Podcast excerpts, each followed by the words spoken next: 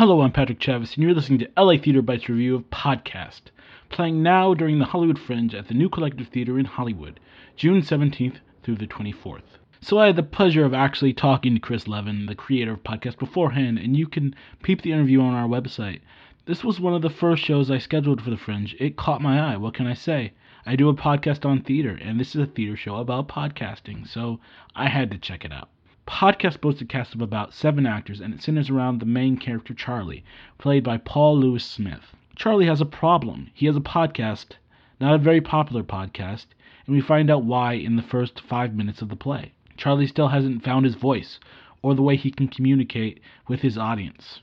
From then on, we follow Charlie, his friend Phil, played by Graham Drake Maurer, as they produce their podcasts and hang out and live their life in Boston. While the main focus of the script is on Charlie trying to find his podcast voice, the alternative storyline in this show comes from his friend Phil and his relationship with his girlfriend Jody, played by Caitlin Large. Besides some of the scenes where the characters are hanging out because they're friends, the show mostly happens while they're doing a podcast, and the podcasts they do in this show are interesting and relatable. You can really relate to the characters, Char- especially Charlie's character and what he talks about with one of his guests, Mr. Teeth, a famous saxophone player in the universe. That's really the strength in the script. The characters felt real, but ultimately what I liked the most was the relationship between Charlie and Phil. If Paul Lewis Smith and Graham Drake Maurer aren't friends in real life, that is some damn good acting. Their last podcast in this show is what I would describe as an intimate, real, honest portrayal of friendship.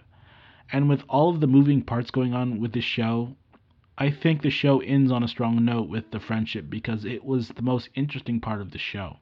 While the relationship between the two friends is strong and a central part in the story, the main storyline feels hollow in comparison because of the lack of more context when it comes to Charlie's communication issues. The communication issue is mentioned, but it really isn't brought out enough in the script to actually make it seem like a real issue.